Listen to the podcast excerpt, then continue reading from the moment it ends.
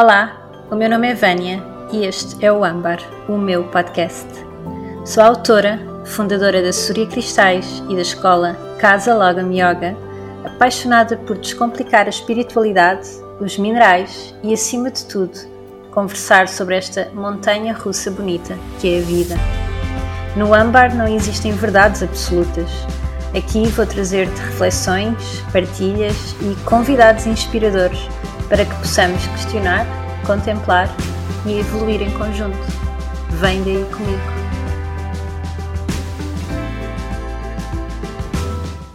Olá, olá e sejam muito bem-vindos e bem-vindas ao episódio 6 do Ambar. Espero que hum, te encontres bem. Um, o, o feedback ao último episódio que eu gravei sobre, sobre a questão do julgamento foi, foi espetacular.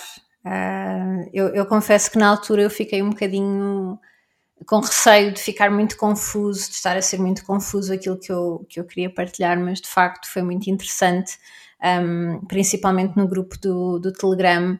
Uh, houve assim várias pessoas que partilharam os seus insights sobre, sobre aquilo que, que eu quis transmitir e, e, isso é uma coisa que de facto me entusiasma muito, é poder usar o podcast para nos aproximar mais, um, no sentido de nós ouvirmos, refletirmos e depois trocarmos aqui algumas ideias. Então, obrigada por, um, por, por, de alguma forma teres partilhado comigo aquilo que, que sentiste ao ouvir um, mais sobre estas reflexões do julgamento e, acima de tudo, mais do que ouvir, que possamos de alguma forma, todos nós, eu incluído, um, que possamos de alguma forma não só refletir, mas trazer isto mesmo para a nossa vida e colocar em prática. Um, acho que é importante nós começarmos a julgar menos os outros.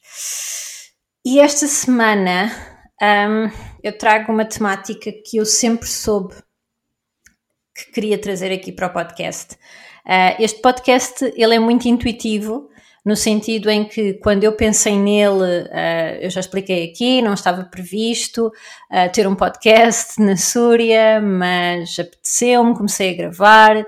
Na altura houve assim algumas temáticas que me, que me passaram pela cabeça, mas efetivamente um, os episódios são muito intuitivos, ou seja, um, eu falo muito daquilo que me apetece falar no momento. Eu olho, se calhar, para a lista das coisas que eu achava que ia falar e até agora acho que ainda só falei de uma que foi para aí o podcast, o episódio de, de mudança de carreira, que esse eu sabia que queria trazer para explicar um bocadinho mais de todo o meu processo.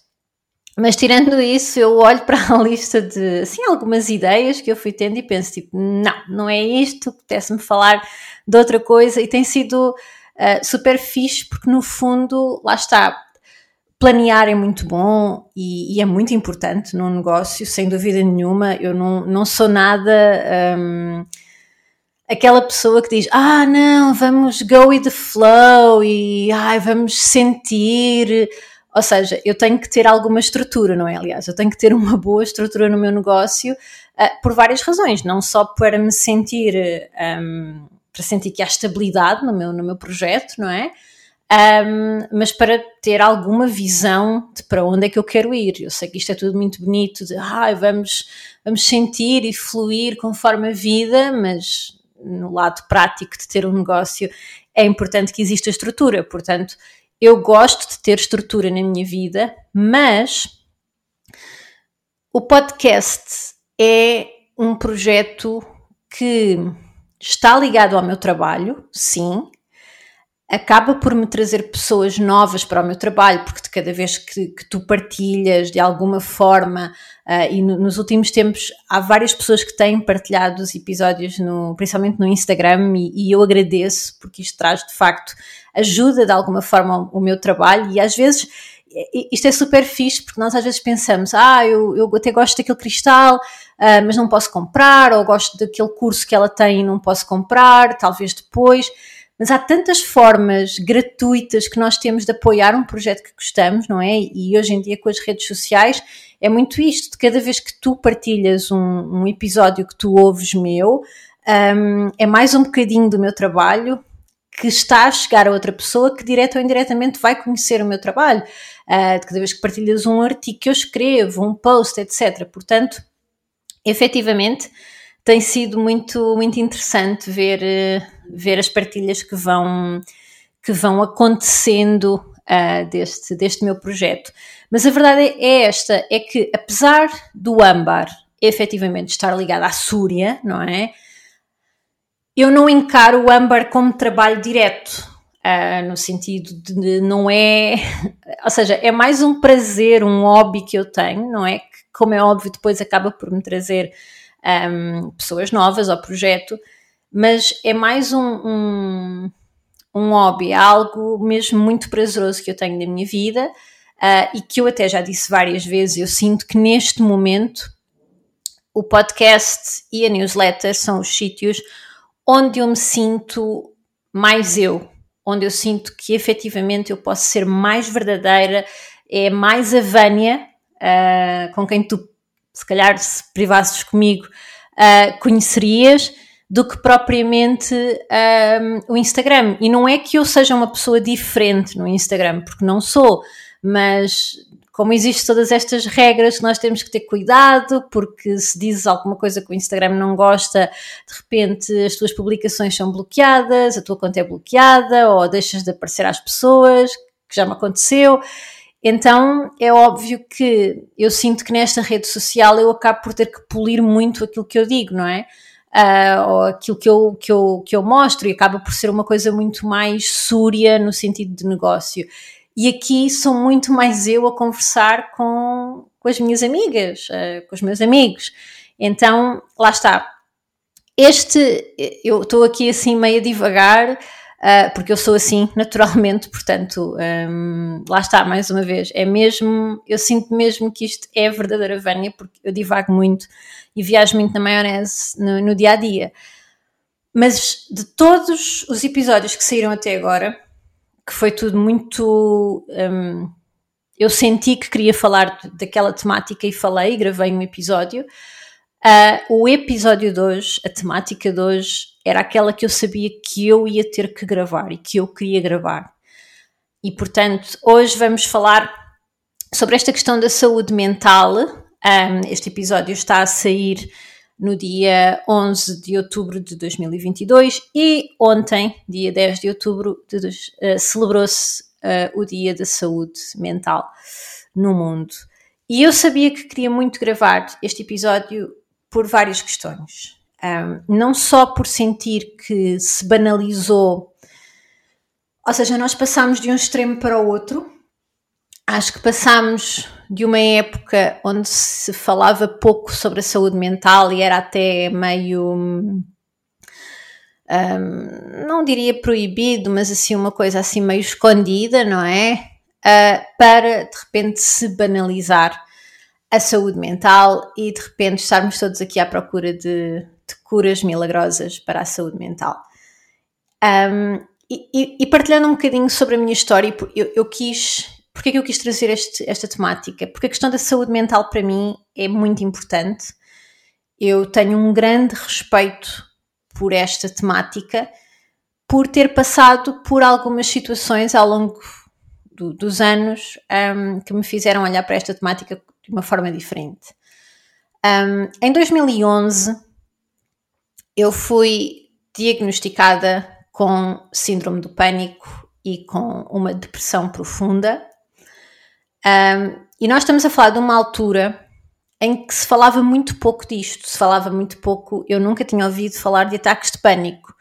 Um, e hoje em dia é uma temática que está em todo o lado, não é? Até parece que toda a gente sofre de ataques de pânico, toda a gente.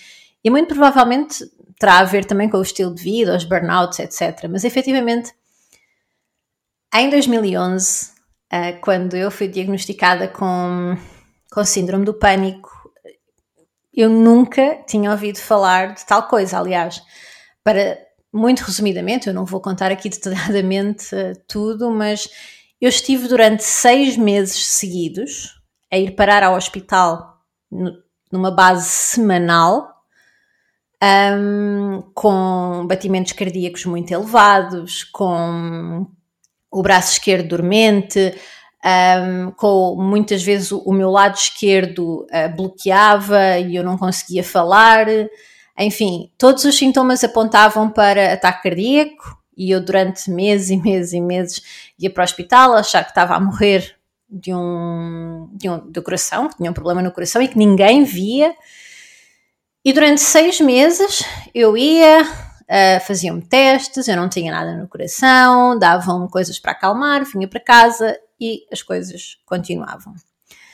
Nessa altura eu tinha, um, eu tinha 26 anos, era uma pessoa extremamente bem disposta, ativa, uh, tinha, dava-me muito bem, era muito comunicativa e, portanto, eu não percebia porque é que eu estava assim, porque é que aquilo me acontecia. Mas, efetivamente, aquilo acontecia-me numa base semanal. Um, eu lembro-me de. Acho que foi assim o último grande ataque de pânico antes de eu decidir, tipo, ok, eu tenho mesmo um problema de coração, um, e eu tenho mesmo que ir ao médico porque as pessoas não estão a perceber, não estão a acreditar em mim e eu vou morrer a qualquer momento. E hum, eu lembro-me de estar a ir de férias para o Algarve e de repente, no meio da autoestrada, eu começar-me a sentir realmente mal, uh, o meu braço esquerdo começou a ficar muito dormente, a minha cara do lado esquerdo paralisou, eu deixei de conseguir uh, praticamente falar. E eu, o que eu disse foi: para o carro, chamei uma ambulância, porque eu vou morrer. E nesse, nesse dia eu tive mesmo a certeza que, que ia morrer. Depois acabei, como é óbvio, não, é? não tinha nenhum problema de, de coração. Um, eu fui para o hospital, mais uma vez disseram: Ah, você é muito nervosa, tem que se acalmar, isto, aquilo e aquilo outro. A verdade é que eu acabei por ir mesmo a um super especialista em cardiologia que me fez uma série de perguntas e logo naquela altura ele disse: Olha, eu vou fazer todos os exames que eu acho que preciso de fazer, mas eu tenho 90% de certeza ou 95% de certeza que tu não tens um problema de coração. Mas vamos falar disto depois. Então eu fiz uma bateria de testes, assim, uma coisa mesmo super pró, e como é óbvio, os exames vieram e eu não tinha nenhum problema no coração. E esse médico foi espetacular porque o que ele me disse foi: Olha, Vânia, tu não tens um problema de coração, efetivamente, mas tu já ouviste falar de síndrome do pânico? E eu, ah, não, o que é isso? E ele explicou-me por alto e disse: Ok, tu não tens um problema de coração, mas efetivamente tu tens uma questão psicológica que tem que ser tratada, porque se não for tratada, isto vai continuar a acontecer e vai piorar. Uh, e lá está, eu na altura tinha 26 anos, não é? Eu queria era que me dissessem que eu não tinha um problema de coração para continuar a minha vida normal. Uh, eu não estava, sei lá, não tinha. É, ainda não tinha a maturidade que tenho hoje para perceber que as doenças mentais são efetivamente também uma grande problemática na nossa sociedade, não é? E são para ser encaradas como uma problemática. Acho que naquela altura ainda vivia um bocadinho naquela coisa de doença mental, é hum, coisa assim para pessoa sozinha e triste com a vida, não é? E eu, por amor de Deus, eu sou uma pessoa super ativa, sou uma pessoa que tenho tantos amigos, tenho uma vida tão preenchida. Ah, não, então olha, no fundo eu bloqueei aquilo que ele me disse. E houve uma coisa muito engraçada, porque ele disse-me: Olha, agora que tu percebeste que não tens nenhum problema de coração, os sintomas vão mudar, porque no fundo o que aconteceu foi que o teu cérebro arranjou um calcanhar de Aquiles, que era o teu coração, e fabricava todos estes sintomas. Como agora tu percebeste, ou inconscientemente tu percebeste que não tens um, um ataque cardíaco, os teus sintomas vão mudar. Como é óbvio, isto entrou-me a 100, saiu a 1000. Uh, eu vim cá para fora, tipo, yay, amigos, família, não tenho nenhum problema de coração, vamos viver a vida. E passado dois dias, eu fui parar novamente ao hospital com um ataque de pânico às três da manhã. Eu estava a dormir no sofá e acordei. A temperatura do meu corpo baixou bruscamente. Eu comecei a dormir, a, a tremer. E eu lembro-me que era verão, portanto não havia razão para isto acontecer. Eu comecei a tremer muito. O meu corpo começou mesmo a saltar de, de, do sofá. Uh, e eu comecei com muito, muito, muito, muito, muito frio. Fui para o hospital. ah, você é muito nervosa, tem que se acalmar. E pronto. E aí eu percebi, espera aí, acho que se calhar o médico tem razão, então é melhor eu pedir ajuda. E lembro-me de ir procurar informação na net. Uh, eu garanto-vos que em 2011 não havia uh, a informação que há hoje sobre ataques de pânico, sobre síndrome do pânico. Eu tinha muita vergonha disto. Eu comecei a ser seguida uh, a nível de psicologia, comecei a ser seguida também a nível de psiquiatria, um, fui, comecei a ser, ficar, a ser medicada, portanto, eu depois fui diagnosticada então com síndrome do pânico e com uma de grande depressão, que eu na altura, antes de começar a fazer psicoterapia, eu não percebia porque é que isto me estava a acontecer e a psicoterapia foi efetivamente muito importante para eu entender as razões de todas estas questões que eu estava a passar e que de alguma forma estava a mascarar. Quase como quando nós temos um, um lixo e vamos metendo debaixo do tapete, não é? Até que há um dia em que o lixo começa a ficar para fora e no fundo era isso que estava a acontecer.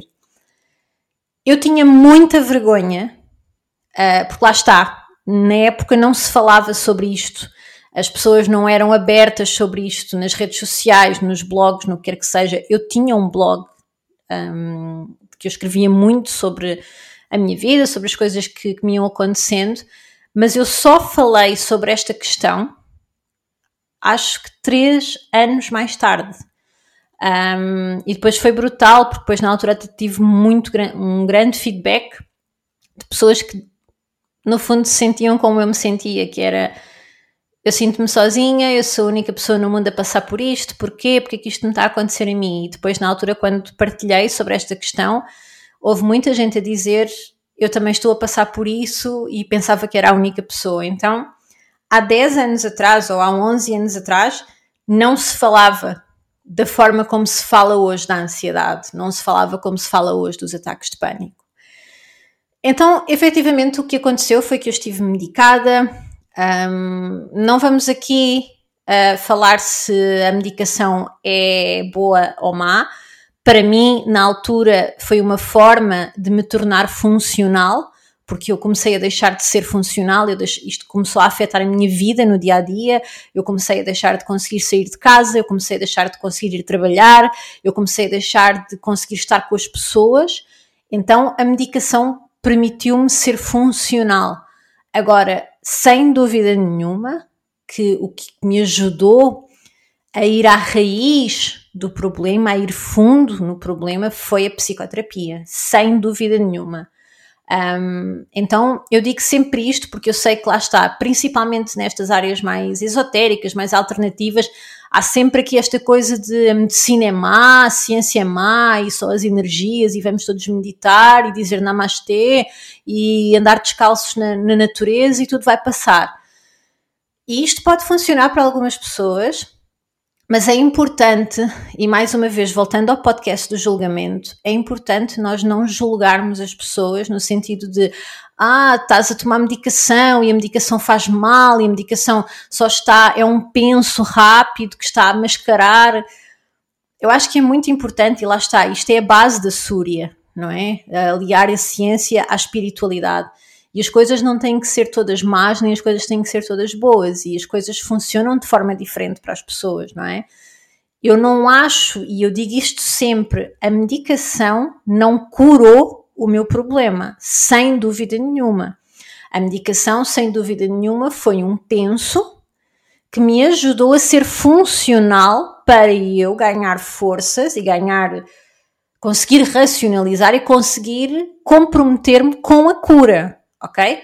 Ou seja, a medicação foi um meio, foi um caminho para eu chegar à cura, para eu me disponibilizar para ir fundo nas questões que eu não, não sabia que tinha e depois acabei por, por perceber que tinha. Ou seja, se eu, na época em que eu não estava mesmo funcional de todo, em que eu não conseguia conversar, em que eu não conseguia sair de casa, em que eu tinha medo de tudo, porque a qualquer momento eu ia ter um ataque de pânico, se eu não tivesse nada que me alavancasse, me ajudasse, seria muito difícil. Então é aquilo que eu digo. A medicação, sem dúvida nenhuma, não me curou, mas foi uma forma de me tornar funcional para eu conseguir enfrentar os meus problemas. Eu não estou a dizer que este é o único caminho que existe, este foi o caminho que me serviu a mim. Agora, aquilo que eu sinto muitas vezes, e principalmente hoje em dia, que se fala se fala demais e com muito pouco conhecimento sobre este assunto, às vezes eu sinto que é quase uma crucificação das pessoas que optam por pela medicação, não é? E uma coisa não é melhor do que outra. Eu não acho que apenas a medicação funcione bem, mas se calhar às vezes só caminhar no meio da natureza e abraçar árvores também não chega e precisamos de outras coisas. E está tudo certo desde que funcione para nós. E então isto é muito importante, porque a questão do julgamento, mais uma vez, nós não somos, nós não estamos na pele da pessoa, nós não sabemos o que é que a pessoa está a passar, nós podemos dar a nossa opinião, podemos partilhar a nossa experiência, mas nós não podemos julgar. Ah, porque tu estás a tomar medicação e não sei o quê, não devias, devias era ir uh, meditar à luz da lua. Se funcionar para ti, tudo bem. Se não funcionar, está tudo bem também. Encontra é o que está certo para ti. Então, eu fiz todo este processo. Um, eu fiz psicoterapia, fiz, fiz, estive medicada. Quando comecei a largar a medicação, e, e quem já tomou este tipo de medicação, e, e eu tomei durante praticamente dois anos, um, sabe que a medicação vicia, como é óbvio, não é? É uma medicação muito forte que vicia. E então, na altura, quando, quando eu iniciei a fase de largar, que foram mais ou menos seis meses até conseguir deixar de tomar toda a medicação que eu estava a tomar, a minha psicóloga sugeriu-me começar a praticar yoga uh, para lidar com os sintomas de abstinência da, da medicação. E eu nessa época eu era muito crossfitter, era muito, queria treinos de alta intensidade, etc. Então eu na altura até, quase que até ri, mas pensei, tudo bem, não há problema, eu também não perco nada em experimentar. E efetivamente foi muito giro, porque depois eu entretanto eu apaixonei-me pelo yoga nessa época, não é? 2012, 2013. Um, mas eu apaixonei-me pela parte da respiração. Eu odiava, achava uma seca tudo o que era a parte de, de, das posturas, dos asanas. Eh, eu, eu costumo dizer que eu fui para o yoga ao contrário. Normalmente as pessoas vão para o yoga por causa das posturas, da flexibilidade. Eu fui por causa da respiração. Porquê? Porque, como por norma os meus ataques de pânico estavam muito ligados aos batimentos cardíacos muito acelerados, de sentir o braço dormente, etc., eu comecei inconscientemente, eu comecei a associar respirar fundo a despoltar um ataque de pânico, a estar muito atenta, porque respirar fundo fazia-me estar muito atenta aos meus batimentos cardíacos.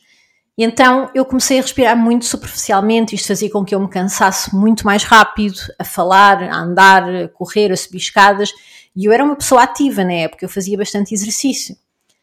Ora, o yoga, como, como tinha uma componente de exercícios de respiração bastante grande, eh, onde eu, na escola onde eu praticava, começou-me a trazer, eu não sei, mas eu acho que a minha mente começou a, a sentir que ali era um sítio seguro, que eu podia de facto estar atenta à respiração, que não me ia acontecer nada. Então eu adorava aquela parte, e mesmo a parte final, de estar, hum, de estar eh, em shavasana, descontraída, porque eu sentia mesmo que aquilo era um porto seguro.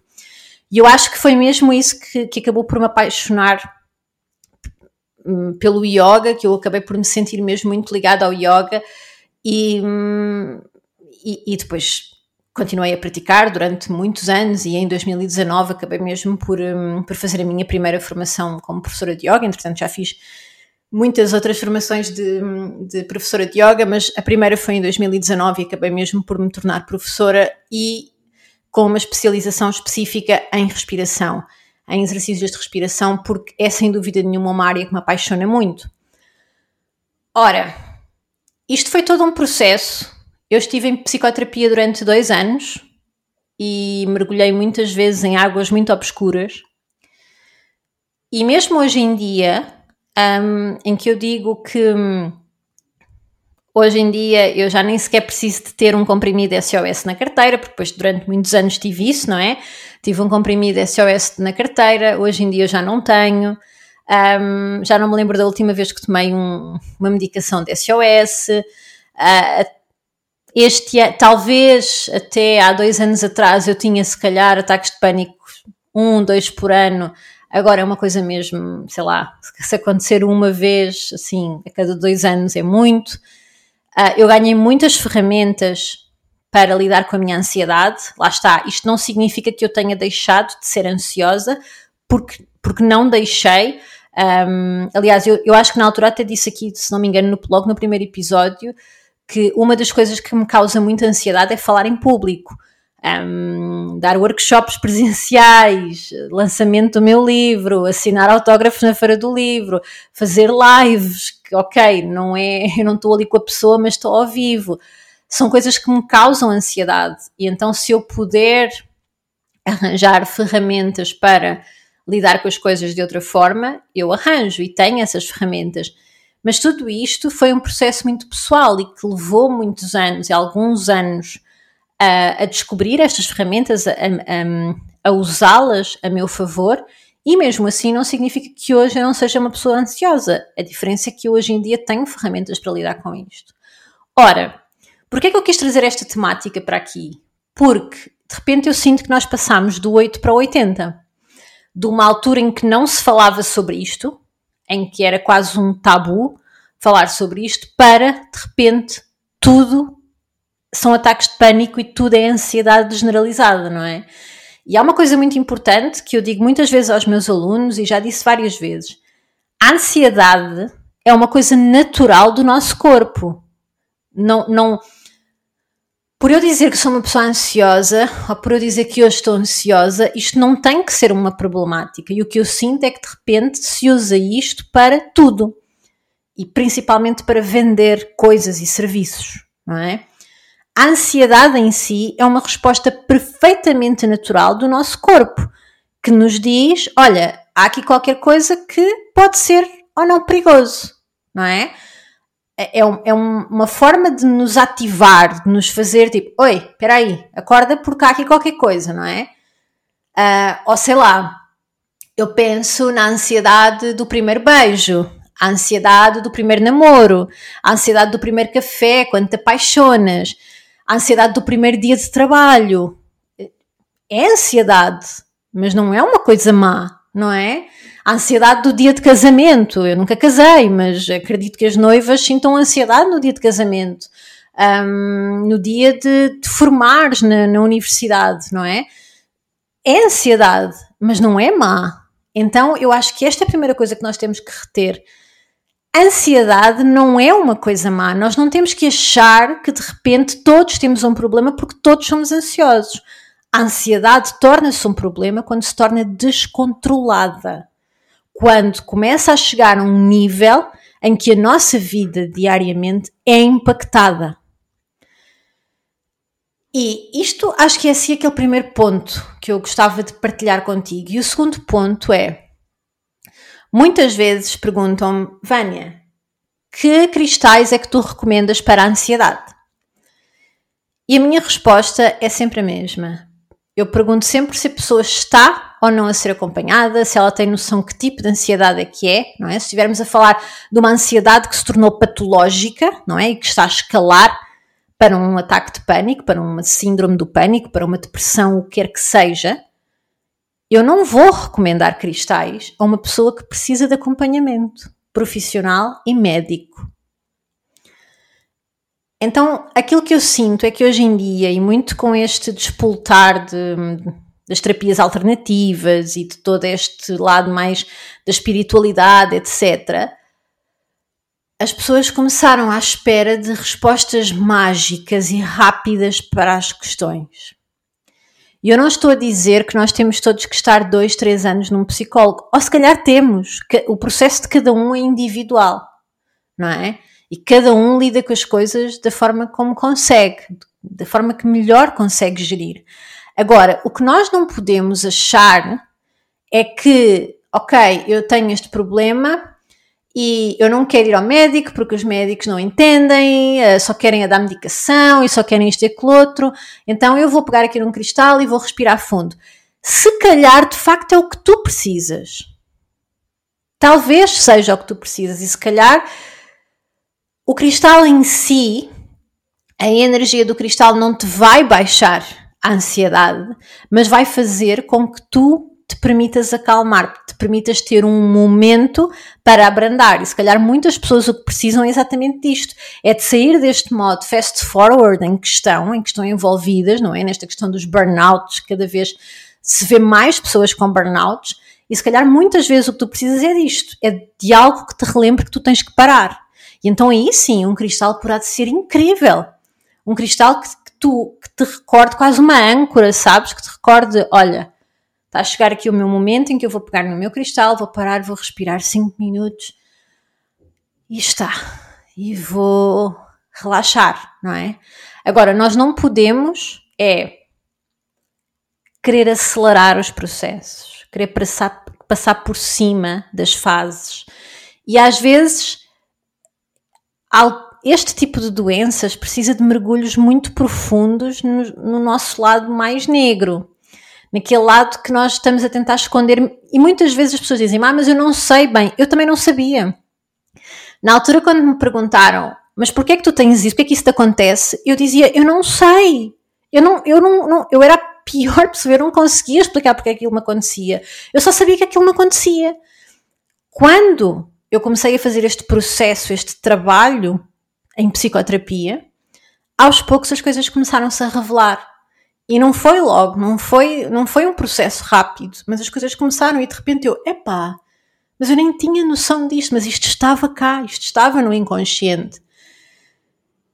A questão é que lá está, nós hoje em dia, e porque isto é tão, tão falado e talvez tão banalizado, como tudo o resto, como todos os assuntos, e como nós vivemos nesta sociedade de scroll e de passa à frente, porque há de haver outra coisa mais interessante, nós achamos que de repente tudo, é, inconscientemente, que tudo é assim. Eu faço uma meditação, faço uma dança na floresta, compro uns cristais, compro uns incensos, faço um curso de desenvolvimento pessoal e já passou. E muitas vezes nós estamos a acumular ainda mais coisas, sabes? A meter mais camadas, mais camadas e a enterrar ainda mais fundo os problemas. Então, quando alguém me pergunta cristais para a ansiedade, a minha resposta é sempre a mesma. Tens noção do tipo de ansiedade? Que, ansiedade é que é? A ansiedade do primeiro dia de trabalho? Ok, então eu vou-te dar aqui, vou-te recomendar aqui um cristal para enraizares a tua energia. Agora, é uma ansiedade patológica? Está a haver aqui outro tipo de problemas? Existe uma depressão? Existe síndrome do ataques de pânico? Existem outras questões? Então tu precisas de, de ser acompanhada a nível profissional por um médico, por um terapeuta. Depois deste processo se iniciar, então, como ferramenta para este trabalho, eu posso te recomendar um cristal, sem dúvida nenhuma. Os cristais possuem uma energia super abundante, uma energia absolutamente incrível que ajuda a equilibrar o nosso campo áurico, ajuda a equilibrar a nossa energia interna e a nossa energia externa. E muitos deles ajudam, facilitam o foco. Agora, nós não podemos é achar que muitas vezes estas questões mais densas que nós temos se resolvem com milagres e com magia e com duas ou três respirações, não é? E hum, eu quis mesmo trazer esta história para ti, porque eu sinto que hoje em dia se banaliza muito isto, não é? E quando eu vejo estas coisas de ah, cinco respirações para a ansiedade, cinco cristais para a ansiedade, cinco incensos para a ansiedade, cinco não sei o que para a ansiedade, estamos a banalizar uma coisa que é séria, é importante, mas, por outro lado, nós estamos a colocar tudo no mesmo saco, porque a ansiedade em si não é um problema. A ansiedade é uma resposta natural do nosso corpo. Aquilo que se torna problemático é quando a ansiedade se torna patológica, quando entra na área da patologia e tem que existir esta diferença.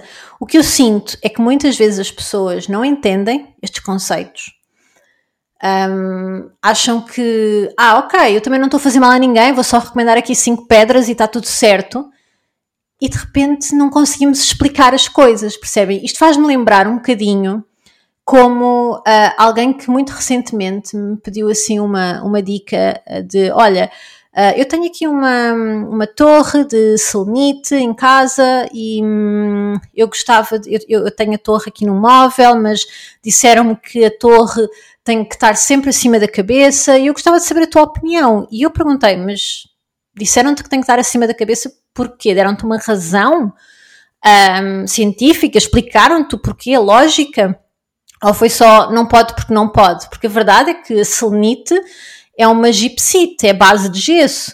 E a selenite, para além de ser a base da gipsite, para além de ser usada efetivamente em gesso, é muitas vezes usada em esculturas gigantes que ficam acima da nossa cabeça e em outras coisas, em outro tipo de construções. Portanto, qual é a razão? Ah, pois, de facto, sim, a única coisa que me disseram é que energeticamente não é bom. Ou seja, isto é outra coisa que me irrita no mundo dos cristais, não é? Que é as pessoas que vendem cristais ou que leem coisas random na internet não sabem explicar e então, como não sabem explicar, ah, é energia, porque energeticamente não é bom, não é? E então é importante que nós comecemos a questionar. Não é bom porquê? Mas, ok, energeticamente faz o quê, não é? E fisicamente, qual é a explicação lógica disto? E tal como isto acontece nos cristais, isto acontece com um monte de outras áreas no, no, do desenvolvimento pessoal. E é importante que não se coloquem as coisas no mesmo saco. Ou seja, os cristais podem ser boas ferramentas para ajudar a trabalhar a nossa ansiedade? Podem. E são boas ferramentas, mas são ferramentas. O trabalho o trabalho sujo, o trabalho duro, o trabalho difícil tem que ser feito por nós. E muitas vezes, quando nós não conseguimos fazer sozinhos, nós temos que pedir ajuda terapêutica, médica. E às vezes não vai ser rápido, às vezes não vai ser fácil e muitas vezes não é bonito. Mas se efetivamente nós queremos encontrar um equilíbrio na nossa vida, em que podemos usar a espiritualidade, as áreas holísticas e a medicina, então é nestas alturas que nós temos que usar todas estas ferramentas em conjunto. Nenhuma é mais importante do que a outra, mas nós não podemos, é muitas vezes termos problemas que já vêm de anos e questões que já vêm de anos e acharmos que é com um simples estalar de dedos, acender um incenso e fazer um ritual de lua nova que as coisas passam. Um, e é isto. Espero que tenhas gostado. Se de alguma forma um, te identificaste ou se sentiste que que gostavas de partilhar, deixa o teu comentário, o teu feedback. Já sabes que eu estou sempre aberta a ouvir. Uh, espero que tenham gostado e vemo-nos no próximo episódio. Um grande beijinho! Obrigada por me ouvires e por teres criado espaço para estares aqui comigo hoje. Se gostaste deste episódio, partilha o teu feedback na tua app de podcasts. A tua opinião é muito importante para mim. Podes também enviar um e-mail para contacto@suriacristais.pt com sugestões de temas para próximos episódios. Não deixes de subscrever a minha newsletter em suriacristais.pt, onde te escrevo semanalmente cartas digitais vindas do coração. Espero por ti no próximo episódio.